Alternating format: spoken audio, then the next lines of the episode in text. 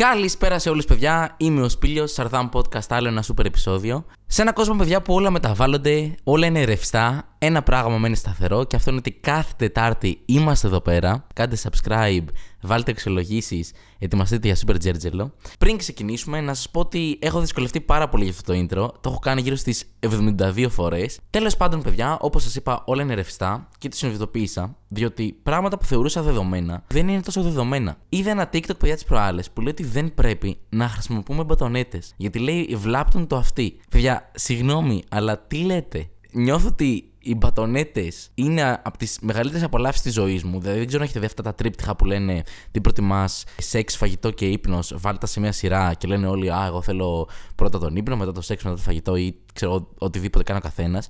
Ε, για μένα πρέπει να υπάρχει και μια τέταρτη επιλογή που πρέπει να είναι ευχαρίστηση από χρησιμοποίηση μπατονέτας, σεξ, ύπνος, φαΐ. Για μένα είναι αυτό το ranking, εντάξει. Είμαι 25 χρονών και την απόλαυση που έχω πάρει από το να χρησιμοποιώ μπατονέτες, παιδιά δεν μπορώ να την πάρω από κάτι άλλο. Εντάξει, είναι το πιο relieving πράγμα στον κόσμο. Και έπρεπε να φτάσουμε το 2024 για να το συνειδητοποιήσουμε αυτό ότι βλάπτει το αυτή. Και να σας πω και κάτι, χρησιμοποιώ τόσα χρόνια μπατονέτες, δεν έχω πάθει τίποτα. Και να κουφαθώ από μπατονέτες το προτιμώ, ωραία. Λοιπόν, παιδιά, εμένα δεν με νοιάζει, θα χρησιμοποιώ μπατονέτες και δεν ακούω τίποτα. Ωραία, λόγω παιχνιάκι. Δεν ξέρω, μου αρέσει πάρα πολύ η μπατονέτα. Η μπατονέτα και σαν σχήμα είναι σαν μια μπάρα γυμναστικής. Είναι η μπάρα, τα δύο βαράκια δεξιά-αριστερά. Είναι μπάρα γυμναστικής για μυρμήγκια. Εντάξει. Ακόμα και για αυτή τη χρησιμότητα θα το δεχόμουν. Θέλει να υπάρχουν μπατονέτες. Και βρήκα ένα άρθρο, επειδή το ψάξα λίγο παραπάνω, γιατί παιδιά δεν είμαι από αυτούς που πιστεύουν ότι βλέπουν στο TikTok.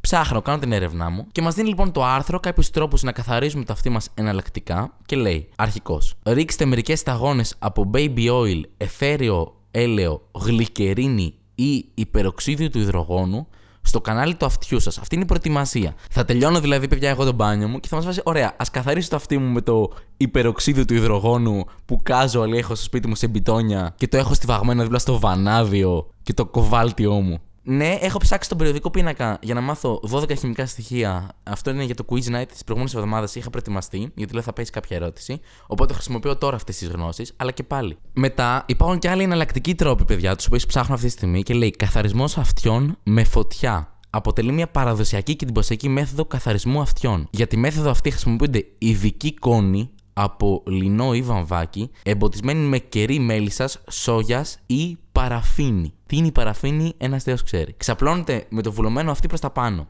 Τοποθετείτε μια πετσέτα στα μαλλιά σας για μεγαλύτερη ασφάλεια. Έπειτα, διαπερνάτε τον κόνο σε ένα δισκάκι αλουμινίου. Τοποθετείτε το λεπτό μέρος του κόνου στο αυτί σας βάζετε φωτιά στο φαρδύτερο μέρος του κόνου και μόλις η φλόγα φτάσει στο δισκάκι αλουμινίου, τότε σβήστε τον κόνο σε ένα μπολ με νερό.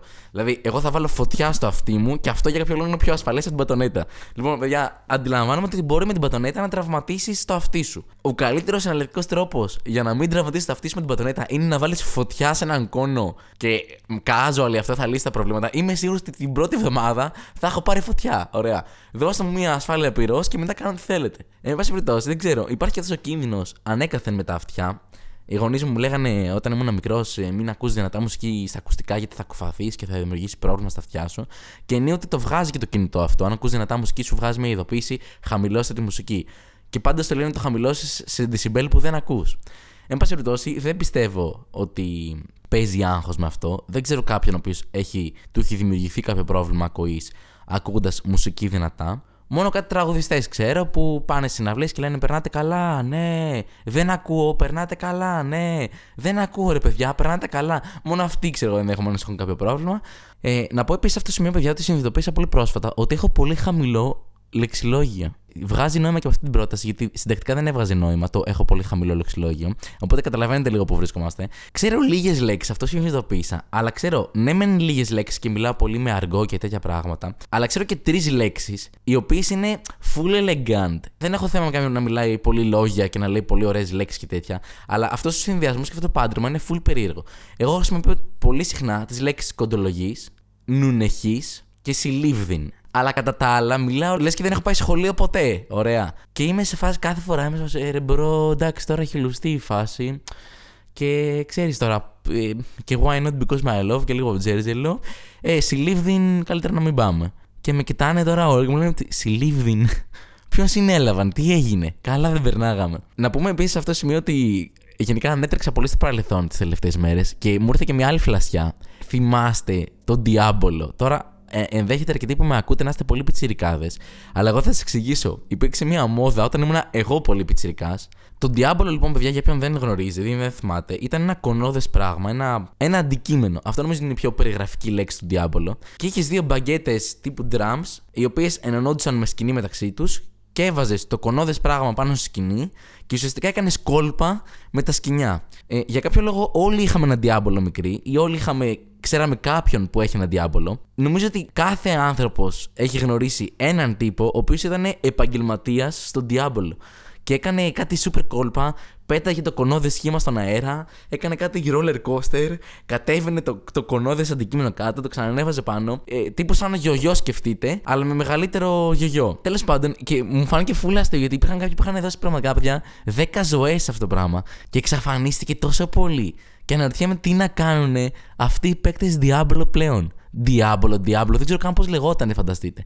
Εγώ το έλεγα τα ζογκλερικά. Ήταν ένα ζογκλερικό, ωραία. Και νιώθω ότι όλοι όσοι μεγαλώσαμε εκεί στα τέλη 90s, αρχές Zeros, έχουμε κάποιον ο οποίος ήξερε να κάνει φοβερά κόλπα στον Diablo. Και θα ήθελα να το επιβεβαιώσετε, παιδιά, να ακούτε αυτό το podcast και είστε κοντά στην ηλικία μου. Θέλω να με επιβεβαιώσετε αυτή τη θεωρία μου. Όλοι ξέρουμε κάποιον που ήξερε να κάνει τρελά κόλπα.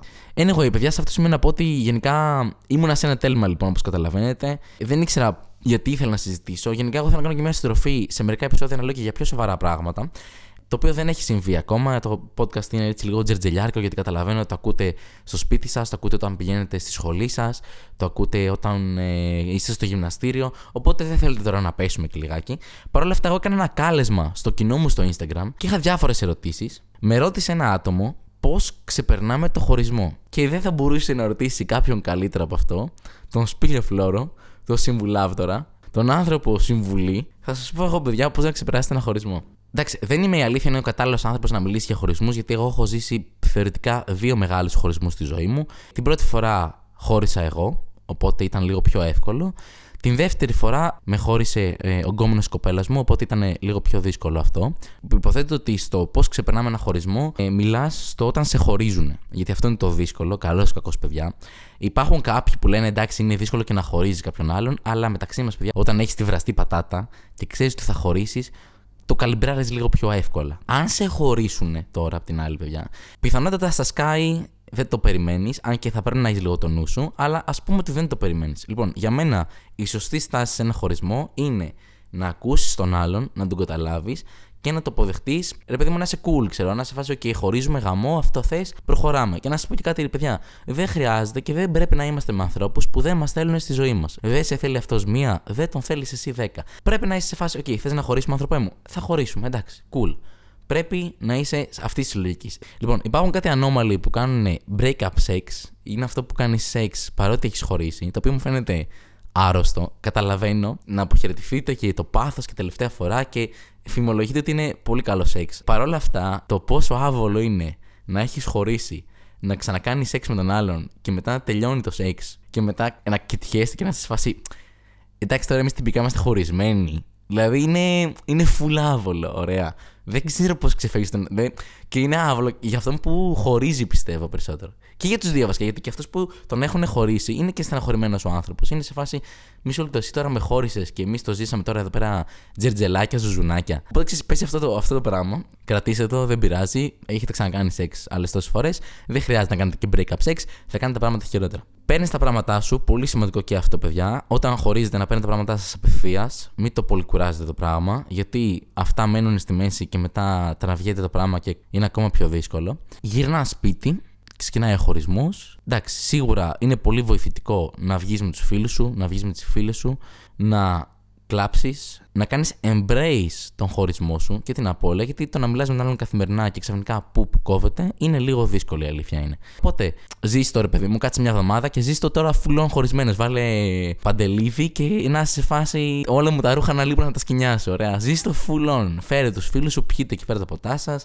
τραγουδίστε, κάντε το σαν να είναι sitcom, ωραία. Okay, να, να το ζήσετε φουλών. Ε, και μετά είναι θέμα συνήθειας η αλήθεια είναι, το πώς ξεπερνάς ένα χωρισμό. Προσπάθησε να γεμίσεις τη μέρα σου, ενδεχομένως, να κάνεις πράγματα για σένα, να βελτιωθείς. Κάνε και έναν απολογισμό της σχέσης, τι κρατάς, τι λάθη έκανες εσύ, Κάνε μια ενδοσκόπηση, να βελτιωθείς. Αυτός είναι και ο σκοπός. Εντάξει, παιδιά, οι σχέσεις είναι ρευστές, είναι ζωντανός οργανισμός οι σχέσεις, τελειώνουν, αρχίζουν. Έτσι είναι οι σχέσεις, έτσι είναι οι άνθρωποι. Το θέμα είναι να κρατήσεις τα ωραία από τη σχέση που συνέβησε, να λες: Ήμουν με αυτόν τον άνθρωπο, παιδί μου, και ήμασταν ένα μήνα, ένα χρόνο, δέκα χρόνια πόσο ήσασταν.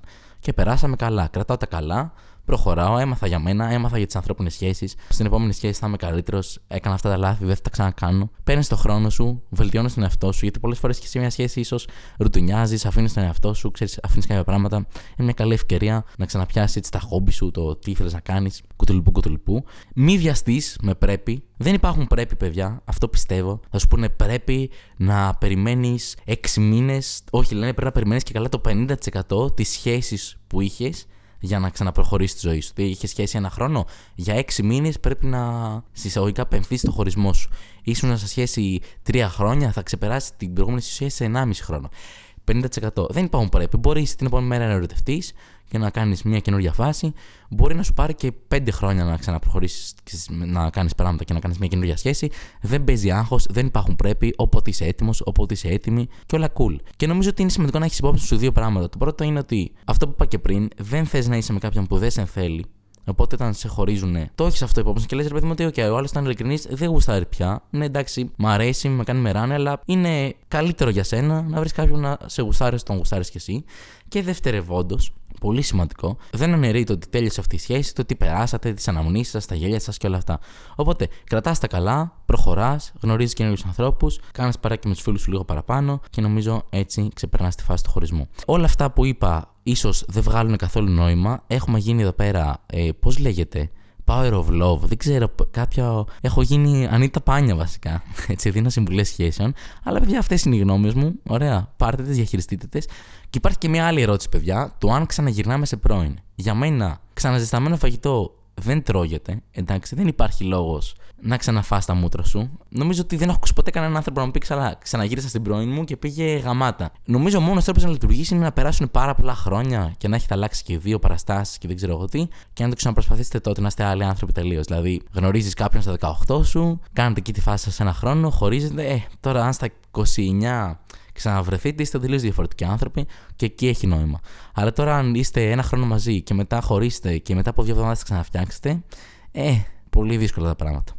Για κάποιο λόγο, παιδιά, έχω πάρα πολλές ερωτικές ερωτήσεις. Δεν ξέρω τώρα γιατί θεωρείτε ότι είμαι γκουρού των σχέσεων. Η αλήθεια δεν είναι το φόρτε μου να δίνω συμβουλές για πράγματα, αλλά παρόλα αυτά με ρωτήσατε, εγώ θα τα πω, παιδιά. Επίσης, να πω σε αυτό το σημείο, στα πλαίσια του χωρισμού, τώρα το θυμήθηκα αυτό, να δείξετε και όριμη στάση μετά, παιδιά. Αυτό είναι το θέμα. Μην κάνεις unfollow και block και τέτοια, νομίζω είναι λίγο παιδιάστικο. Μπορείς να κάνεις σίγαση, να μην βλέπεις τα story του αν σε ενοχλούν ή οτιδήποτε. Και μετά, παιδιά, εντάξει, αν θέλουμε να βάλουμε και κάτι εγωιστικό μέσα, το όλο concept είναι να νικήσεις τον χωρισμό και στο επόμενο βήμα πρέπει να, να κάνεις ένα glow up, εντάξει. Πάλι νομίζω οι κοπέλες το κάνετε καλύτερα αυτό συνήθως από εμάς, γιατί μετά από ένα χωρισμό ξεκινάτε, βάφετε μαλλιά, κάνετε ράντε, το παίζετε λίγο, ρε παιδί μου, και όντως τα καταφέρνετε. Εμείς δεν μπορούμε να κάνουμε και πάρα πολλά πράγματα. Είμαστε super misery από πριν, παραμένουμε ελαφρώς λίγο λιγότερο misery μετά. Εν πάση περιπτώσει, είναι μια καλή ευκαιρία να βελτιώσεις τον εαυτό σου και αν θες να έχεις, παιδί μου, το toxic trait, εντάξει, γιατί, OK, okay, πολύ Σουηδία γίναμε. Αν θες να έχεις το toxic trait, σκέψου ότι πρέπει να κερδίσεις το χωρισμό και να ξέρεις, να κάνεις ένα glow up και να είσαι δύο άλλες φορέ ένα γκαλά μετά από μερικά χρόνια και να πει, Wow, ξέρω εγώ, πρώτα γιατί είμαστε και δύο σε γκαλά, τι έγινε. Χημικό δεν σπουδάζαμε. Δεν μαθαίναμε τα χημικά στοιχεία για να καθαρίζουμε τα αυτιά μας. Πώς βρεθήκαμε σε αυτόν τον καλά. Τέλος πάντων, να σε δεις ένα γκαλά, ρε παιδί μου, με τον καινούργιο σου γκόμενο, με την καινούργια σου γκόμενα και να πει: Wow, ξέρω εγώ, το έχασα το τρένο. Εκεί κερδίζεις το χωρισμό. Δεν τον κερδίζεις ούτε με μπλοκ, ούτε ποστάροντα Μιχάλη Χατζηγιάννη, ούτε στο Κάρο Ντάστον, ούτε τίποτα. Παρ' όλα αυτά, παιδιά, όλα φυσιολογικά είναι. Εντάξει, η απώλεια ενός ανθρώπου είναι, είναι μεγάλη και το να χάσεις έναν άνθρωπο, επειδή μου, και το να χωρίσεις είναι ουσιαστικά ένα πένθο. Είσαι με έναν άνθρωπο για πολύ καιρό μαζί, έχετε μια καθημερινότητα μαζί, το να τον χάσεις δεν είναι το πιο εύκολο πράγμα στον κόσμο, το καταλαβαίνω. Παρ' όλα αυτά, η ζωή προχωράει, παιδιά. Η ζωή, οι άνθρωποι είναι σημαντικοί, αλλά έχεις και τους φίλους σου, ελπίζω. Έχεις και τα πράγματα που σου αρέσουν, έχεις και τη δουλειά σου, έχεις και τη σχολή σου, έχεις και το Sardam Podcast που σου κρατάει παρέα, εντάξει. Τι είναι το Sardam Podcast, είναι παρέα για χωρισμένους. Και επειδή πλησιάζει, παιδιά, και το Αγίου Βαλεντίνου σε λίγο καιρό, θα τα ξαναπούμε βέβαια όταν έρθει η μέρα. Σκέφτομαι να κάνω ένα special επεισόδιο εκείνη την εβδομάδα. Ε, να πούμε ότι ένα πράγμα που πρέπει να καταργηθεί εκείνες τις μέρες είναι ότι επειδή συνήθως πάντα οι η μέρα του Αγίου Βαλεντίνου πέφτει κοντά στην Τσικνοπέμπτη. Είναι αυτό το concept, παιδιά, με αυτά τα memes, τα ε, εσείς έχετε Βαλεντίνα και Βαλεντίνο, αλλά εμείς έχουμε τα σουβλάκια. Και εγώ είμαι ερωτευμένος με το κρέας, δεν είμαι ερωτευμένος με σένα. Χα, χα, χα. Λοιπόν, Θεέ και κύριε, δεν αντέχω άλλο. Δεν... Και είμαι σίγουρος θα γίνει και φέτος. Ευτυχώς δεν μπαίνω στο threads να διαβάζω τέτοια πράγματα. Είμαι σίγουρος στο TikTok θα γίνει μακελιό, ρομαντική μουσική και εδώ με τη Βαλεντίνα μου και μετά θα δείχνει κάτι σουβλάκια. Ναι, τέλος πάντων, αυτά θα τα πω και όταν έρθει η ώρα. Προχωράω στις ερωτήσεις σας. Μια κοπέλα με ρωτάει πώς είμαι αυτόν τον καιρό. Ευχαριστώ πάρα πολύ αρχικά που ενδιαφέρεσαι για μένα. Γενικά είμαι πάρα πολύ καλά τους τελευταίους μήνες. Είναι από τις καλύτερες φάσεις της ζωής μου. Ε, Παρ' όλα αυτά, τις τελευταίες μέρες, παιδιά, δεν είμαι πολύ. Ξέρεις, ε, έχει συμβεί ένα περίεργο πράγμα που βλέπω εφιάλτε. Okay. Και θα μοιραστώ έναν από αυτούς, γιατί μια παρέα είμαστε. Είδα, παιδιά, ένα όνειρο και βλέπω κάτι όνειρα. Ότι είμαι σε ένα τραπέζι ταβέρνας φάση και μου κάνει διπλανός μου μου λέει, Ε, το podcast μου κάνει δεν είναι δουλειά και δεν δουλεύεις. Και εγώ ξεκινάω και επιχειρηματολογώ και λέω, Ναι, μα το podcast έχει έρευνα και έχει και γράψιμο και είναι σαν τη δημοσιογραφία. Και απέναντι στο τραπέζι κάθεται ο Πρεντεντέρης, ο δημοσιογράφος στο Μέγκα, για κάποιο λόγο. Είδα στον ύπνο με τον Πρεντεντέρη. Και λέω, Είναι δημοσιογραφία το podcast. Πείτε κι εσείς, κύριε Πρεντεντέρη. Και είναι ο Πρεντεντέρη στον ύπνο μου και λέει, «Ε, Ναι, και το παιδί μου, ξέρω, έχω κάνει podcast και για κάποιο λόγο. Και το παιδί μου κάνει podcast και είναι πολύ δύσκολο και εμείς δημοσιογράφοι και κάτι τέτοια περίεργα. Και υπήρχε πολύ μεγάλη ανησυχία. Δεν ξέρω τώρα τι ήταν αυτό, γιατί η ανασφάλειά μου ότι δεν δουλεύω. Ε, εντάξει, το έχω και σαν άνθρωπος, παιδί μου. Δηλαδή θέλω να κάνω πολλά πράγματα και πάντα θέλω να είμαι παραγωγικός και άμα κάτι νιώσω ότι δεν δουλεύω 18 ώρες τη μέρα που λέει ο λόγος, θα αισθάνομαι λίγο περίεργα. Ε, Παρ' όλα αυτά, ναι, είδα αυτό το όνειρο. Το πιο περίεργο από όλα βασικά είναι ότι είδα την Πρεντεντέρη στον ύπνο μου, γιατί δεν είναι ότι έχω κάποια επαφή. Δηλαδή δεν βλέπω ειδήσεις, ξέρω. Δεν ξέρω καν στην τηλεόραση κάνουν αυτό ο άνθρωπος ή αν έχει αποσυρθεί. Αυτό ήταν ένα όνειρο που είδα. Οπότε ξέρεις, πάντα χτυπάει ένα καμπανάκι όταν βλέπεις εφιάλτε και τα πράγματα. Παρ' όλα αυτά, ναι, είμαι καλά, είμαι καλά, ανυπομονώ για τις παραστάσεις μου. Έχω ένα πολύ μεγάλο tour αυτή την περίοδο. Πάω στο Κύπρο αύριο, αύριο πάω στον Κύπρο, την Πέμπτη. Και την άλλη εβδομάδα πάω Καλαμάτα, Πάτρα, Γιάννενα, Κρήτη, Ρόδο και Κο. Πολλές πόλεις, πολύ tour. Ανυπομονώ πάρα πολύ να έρθω σε όλα αυτά τα μέρη. Αν είστε από εκεί, κλείστε ειστήριο. Είδατε, το έβαλα έτσι μια μέσα στο spam, να μην το περιμένετε. Εν πάση περιπτώσει, συνεχίζουμε τις ερωτήσεις. Έχω μια ερώτηση, αν θεωρώ ότι θα φτάσω κάποια στιγμή σε κορεσμό με την περσόνα που έχω σαν κωμικός. Λοιπόν, κοίταξε να δεις, φίλε μου Στέργιο, ε, η αλήθεια είναι ότι δεν θεωρώ ότι έχω κάποια ιδιαίτερη περσόνα πλέον είναι κάτι που με έχει απασχολήσει πάρα πολύ και όσοι έχετε δει το Ακάλεσε στο πάρτι που είναι η δεύτερη παράστασή μου, ήταν από τους μεγαλύτερους στόχους που είχα. Δηλαδή ήθελα να μην μοιάζει με το ξέρω τι κινήσεις στην πρώτη μου παράσταση. Ήθελα να είναι αστείο, αλλά πρωτίστως ήθελα να μην, να μην υπάρχει κάποια περσόνα. Δεν μπορώ να το εξηγήσω. Είναι λίγο controversial γιατί σίγουρα στο stand-up θα έχεις μια περσόνα. Αλλά μεγαλώνοντας έχω συνειδητοποιήσει ότι δεν υπάρχει κανένας λόγος να υπάρχει κάποια περσόνα. Εντάξει, OK, okay, σίγουρα σε μια δόση υπερβολής θα πω κάποια πράγματα και συνήθως υπερβάλλω ε, ενδεχομένως στην αφέλειά μου ή στο άγχος μου. Παρ' όλα αυτά και αυτά είναι στοιχεία του χαρακτήρα μου. Είμαι και αφελής άνθρωπος, είμαι και αγχώδης άνθρωπος και είναι πράγματα που τα έχω ζήσει στο πετσί μου πάρα πολύ έντονα. Οπότε δεν μπορώ να τα απαρνηθώ και το να τα έχω λίγο σε υπερβολικό βαθμό θεωρώ ότι είναι κομμάτι του εαυτού μου. Πλέον θεωρώ ότι δεν υπάρχει κάποια περσόνα και αυτό, ξέρεις, βοηθάει πάρα πολύ και το podcast. Δηλαδή, και ήταν από τους λόγους που ξεκίνησα και το Δεν παίζει άγχος πρωτίστως και το podcast που ακούτε τώρα. Είμαι ο εαυτός μου. Όπως μιλάω στην κανονική ζωή, αν πηγαίναμε για καφέ θα σου έλεγα τέτοια πράγματα. Νομίζω είμαι πολύ αυθεντικός και νομίζω αυτό είναι το, το πιο σημαντικό πράγμα. Δεν υπάρχει κανένας λόγος να αισθάνομαι να υποκρίνομαι και πραγματικά νιώθω ότι γι' αυτό είμαι και καλά αυτή την περίοδο στο κομμάτι της δουλειάς μου. Γιατί πέρα από το ότι πηγαίνει καλά και νιώθω πραγματικά στήριξη και το εκτιμώ πάρα πολύ. Και αλήθεια το εκτιμώ. Είναι Νιώθω ελεύθερος να πω ό,τι θέλω, κατάλαβες, ρε φίλε. Δεν φοβάμαι τι θα πει κάποιος. Δηλαδή, αυτές ήταν οι σκέψεις μου, αυτό είπα. Περσόνα για ποιον δεν καταλαβαίνει γιατί λέμε, είναι ουσιαστικά σαν να έχεις ένα alter ego, να το πω έτσι. Έναν άλλον εαυτό, ο οποίος είναι λίγο διαφορετικός, έχει κάποια στοιχεία. Παραδείγματος χάρη, πούμε, ο Παρασκευάς του Φαν Λαμπρόπουλου είναι μια περσόνα. Okay, είναι ένας άνθρωπος ο οποίος είναι πολύ λαϊκός ή οτιδήποτε δεν ξέρω. Ναι, θεωρώ λοιπόν ότι η περσόνα πρέπει να εξελίσσεται για να έχει. να είναι σαν ένας κανονικός άνθρωπος. Δηλαδή, π.χ. μια περσόνα που ενός αγχώδη ανθρώπου θα πρέπει να εξελιχθεί όπως θα εξελιχθεί ένας αγχώδης άνθρωπος στην κανονική ζωή. Θα μεγεθυνθεί το άγχος του. Θα λυθεί. Θα φρικάρει κι άλλο. Θα κλειστεί στον εαυτό του. Όλα αυτά πρέπει να τα σκεφτείς, θεωρώ, αν έχεις μια περσόνα. Αυτό πιστεύω. Τώρα να βλέπεις έναν creator να είναι στάσιμος, να έχει μια στάσιμη περσόνα, μου φαίνεται ότι θα είναι λίγο βαρετό. Έτσι πιστεύω αυτή τη στιγμή εγώ. Εν πάση περιπτώσει, εγώ λίγο πολύ απέβαλα την περσόνα μου, είμαι ο εαυτός μου, αυτό κάνω και στη σκηνή πάνω ούτω ή άλλω το stand-up είναι πολύ πρόσωπο και λες πράγματα που εσένα αφορούν, εσένα ενδιαφέρουν. Και να σου πω και κάτι, ρε φίλε, Αυτό είναι μια σκέψη που έχω τον τελευταίο καιρό. Αυτό είναι και ωραίο επεισόδιο για. ωραία ιδέα για άλλο επεισόδιο ενδεχομένως. Το σκέφτομαι πολύ έντονα και έχω μεγαλώσει πολύ με την ανησυχία του τι θα γίνει όταν δεν τσουλάει η φάση, ξέρω εγώ. Όταν δεν με ακούει κανείς, όταν δεν έρχεται κανείς στις παραστάσεις μου. Τι θα γίνει, πώς θα νιώσω. Έχω πολλά πράγματα να πω πάνω σε αυτό, αλλά το κυριότερο από αυτά, και αυτό θα πω σήμερα και θα δούμε αν θα κάνω ξεχωριστό επεισόδιο να το αναλύσω, είναι ότι δεν μου ανήκει η κομμωδία. Και αυτό προσπαθώ να το υπενθυμίζω στον εαυτό μου πάρα πολύ συχνά. Και να το υπενθυμίζετε και εσείς στους εαυτούς σας σε ό,τι και αν κάνετε. Το ότι έχω την τύχη να ζω από την τέχνη μου πραγματικά είναι μεγάλη, μεγάλο ευτύχημα. Είναι πολύ όμορφο να έχεις ένα όνειρο και να το έχεις πετύχει και να ζήσεις από αυτό. Αλλά ξεκίνησα να το κάνω επειδή μου άρεσε και όχι επειδή ήθελα να βγάλω λεφτά, να γίνω διάσημος, να γίνω αρεστός, δεν ξέρω εγώ τι. Το έκανα απλά επειδή μου άρεσε να λέω αστεία, επειδή μου άρεσε να κάνω χαβαλέ. Το ότι τυχαίνει αυτό να είναι η δουλειά μου πλέον δεν σημαίνει ότι πρέπει οπωσδήποτε να είναι πάντα η δουλειά μου. Ούτε ότι εγώ είμαι υπεράνω, ότι επειδή μου χαρίστηκε, εισαγωγικά το χαρίστηκε, αυτή η ευκαιρία πρέπει Sony και ντε να κρατήσει για πάντα. Δεν σημαίνει ότι μου ανήκει κάτι. Δεν είμαι η κομμωδία. Το οποίο σημαίνει ότι είναι απόλυτα φυσικό και να τελειώσει αυτό το πράγμα και να το κάνει κάποιος άλλος καλύτερα από μένα και χίλια δύο πράγματα. Ε, δεν πρέπει να λειτουργώ λες και είναι ο αυτός σκοπός μου να είναι δουλειά μου αυτό. Σίγουρα είναι ένας στόχος μου και σίγουρα μου αρέσει που κάνω αυτή τη δουλειά και σίγουρα θέλω να εξελίσσομαι και σίγουρα θέλω να κάνω καινούργια πράγματα και να είμαι δημιουργικός και να παράγω καινούργια τέχνη και να αγγίζει, να γελάνε οι άλλοι. Αυτή είναι στόχη μου, σίγουρα ναι. Αλλά αυτό μπορεί να είναι και σαν χόμπι. Εντάξει, δηλαδή δεν, θα έχω, δεν έχω αυτό σκοπό να το κάνω αυτό επάγγελμα, Sonic και Day. Εν πάση περιπτώσει, το θέμα είναι να κάνεις την τέχνη σου όπως γουστάρεις, ό,τι θεωρείς ότι σε εκφράζει καλύτερα. Στην περίπτωση μου, αυτή την περίοδο της ζωής μου είναι να είμαι πιο αληθινός. Αυτό γουστάρω, αυτό με εκφράζει και ξέρεις, αυτό είναι όλο ρε φίλε. Να κάνεις αυτό που γουστάρεις όπως σου αρέσει, όπως το αγάπης πρωτίστως. Και όλα τα υπόλοιπα θα έρθουν. Τώρα, αν κορεστεί ή δεν κορεστεί, δεν έχει καμία σημασία. Δεν θα κάνεις κάτι για να μην κορεστεί.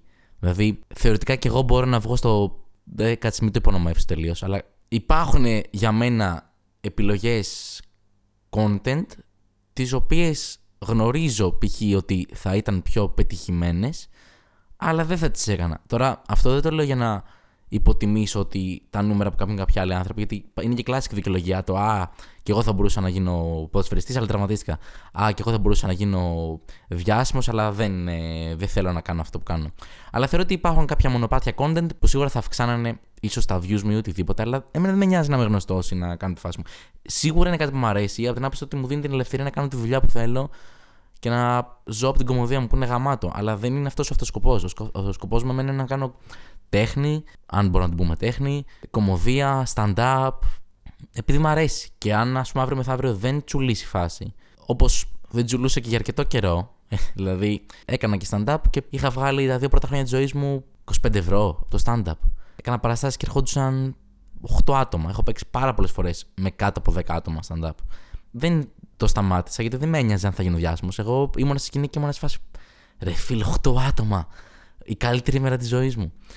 Οπότε ναι, δεν με ενδιαφέρει ο κορεσμός. Ε, με ενδιαφέρει εντάξει σε ένα βαθμό του ότι να αρέσει η τέχνη μου και αυτό που κάνω ενδεχομένως, αλλά στην πρώτη φάση να είμαι ο εαυτός μου, μου αρέσει που είμαι εαυτός μου, θεωρώ ότι έχω πράγματα να δώσω σε αυτή τη μορφή. Τώρα τι να σου πω, μπορεί κάποια στιγμή στα 35 να θέλω να, να πειραματιστώ κι άλλο και να θέλω να κάνω το.